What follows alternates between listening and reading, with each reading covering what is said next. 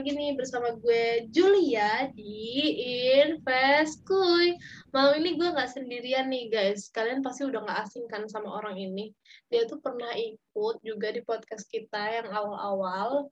Dia itu adalah seorang investor saham yang udah lama berkecimpung di pasar modal. Dia juga suka ikut aksi korporasi, dia juga adalah salah satu yang bekerja di SRO dan mempunyai lisensi wakil manajer investasi. Langsung aja yuk kita sapa orangnya. Halo, selamat malam Om Ajis. Gimana nih kabarnya? Baik kan? Halo, selamat malam Mbak Julia. Alhamdulillah nih baik. Mbak Julia sendiri gimana kabarnya? Alhamdulillah nih Mas, baik juga kalau lebih baik lagi kalau Mas kasih cuan-cuan ke aku. Waduh, siap Mbak, siap. Canda ya Mas. Mas, malam ini aku pengen bahas tema, dengan temanya ini adalah aksi korporasi dan dampaknya ke saham. Sebenarnya aksi korporasi itu apa sih Mas? Kan Mas sudah lama nih ya kan di pasar modal dan sering ikut aksi korporasi. Uh, ini maksudnya pengertian dari aksi korporasi ya? Iya, kayak aksi korporasi itu apa gitu? Oh, kalau aksi korporasi itu kan kayak tindakan yang dilakukan perusahaan gitu kan. Nah, biasanya tindakan-tindakan ini yang akan mempengaruhi baik itu kinerja perusahaan, kepemilikan saham di perusahaannya ataupun juga ya ada juga kayak harga-harga sahamnya mungkin bisa terdampak juga gitu ya. Itu Mbak Julia. Secara singkat dan jelasnya kayak gitulah ya. Iya, benar-benar Mbak Julia. Jadi kayak ya kayak misalkan nih uh, aksi korporasi itu kan uh, perusahaan tuh kayak ada yang ingin di misalkan ekspansi atau ada yang ingin dilakukan oleh perusahaan gitu. Maka perusahaan itu akan melakukan aksi korporasi gitu mbak. Kayak mencari modal tambahan gitu ya buat uh, memperluas bisnisnya gitu ya mas ya? Bisa seperti itu juga gitu loh. Ada yang bisa bayar utang juga nggak mas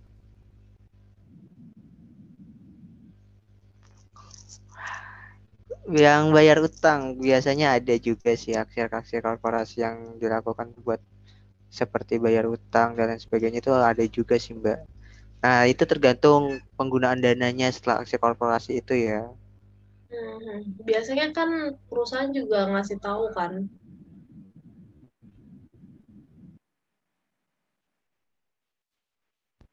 Gimana mbak? Maaf. Iya, biasanya juga kan perusahaan ngasih tahu sebelum dia mau mengadakan aksi korporasi. Tujuannya aksi korporasi itu apa gitu.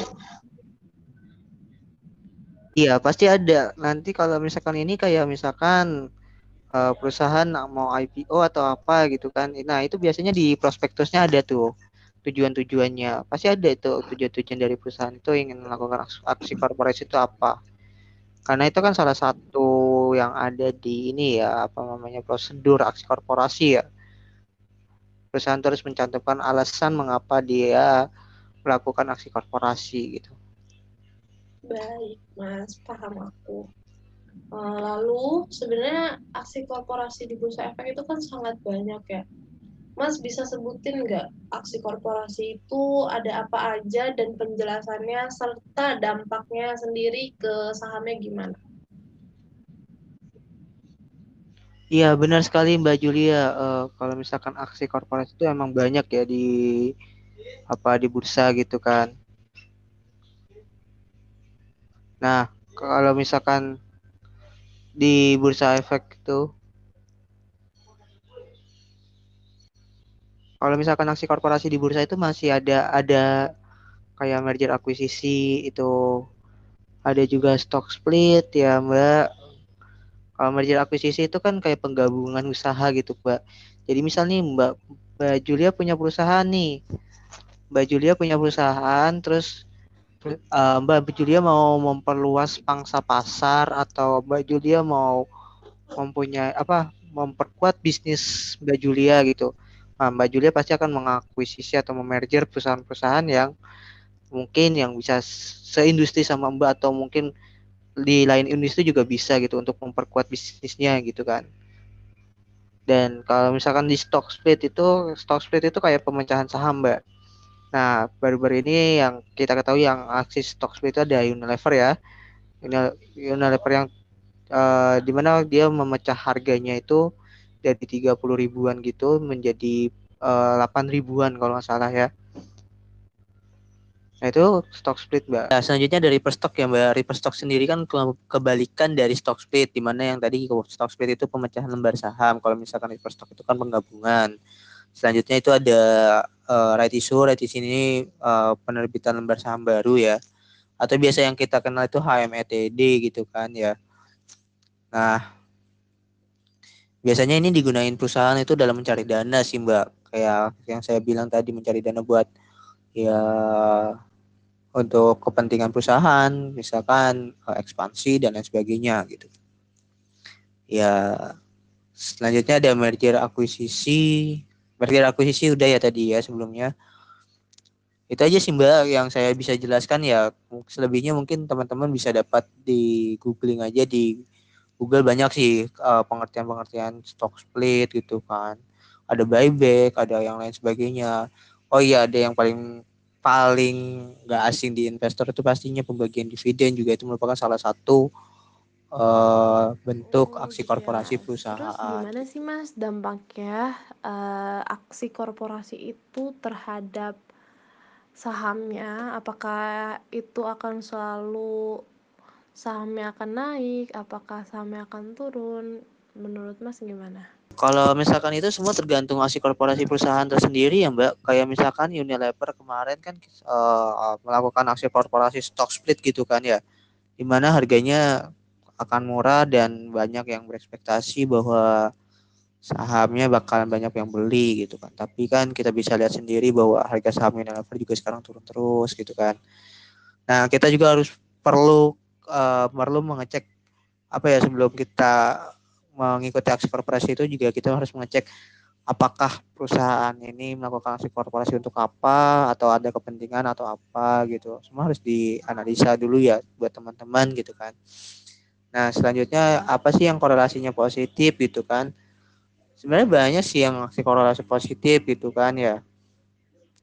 Kayak misalnya nih uh, merger akuisisi antara Indosat dan Hutchison itu banyak yang uh, market tuh banyak yang uh, kayak merayakan gitu lah ya. Terbukti bahwa harga saham Indosat juga dinaikkan gitu kan. Gitu sih itu semua tergantung. Jadi kita sebelum kita mengikuti aksi korp uh,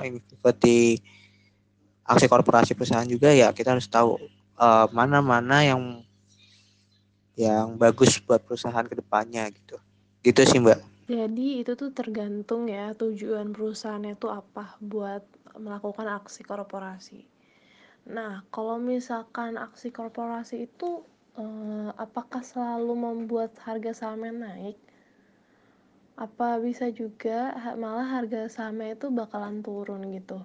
Lalu itu tuh biasanya dampaknya karena apa gitu loh mas? Iya Mbak Julia pasti akan ada dampak ya ke harga saham ya naik atau turunnya gitu. Kan tergantung aksi korporasi itu ya apakah aksi korporasi tersebut disukai oleh pelaku pasar atau tidak gitu kan.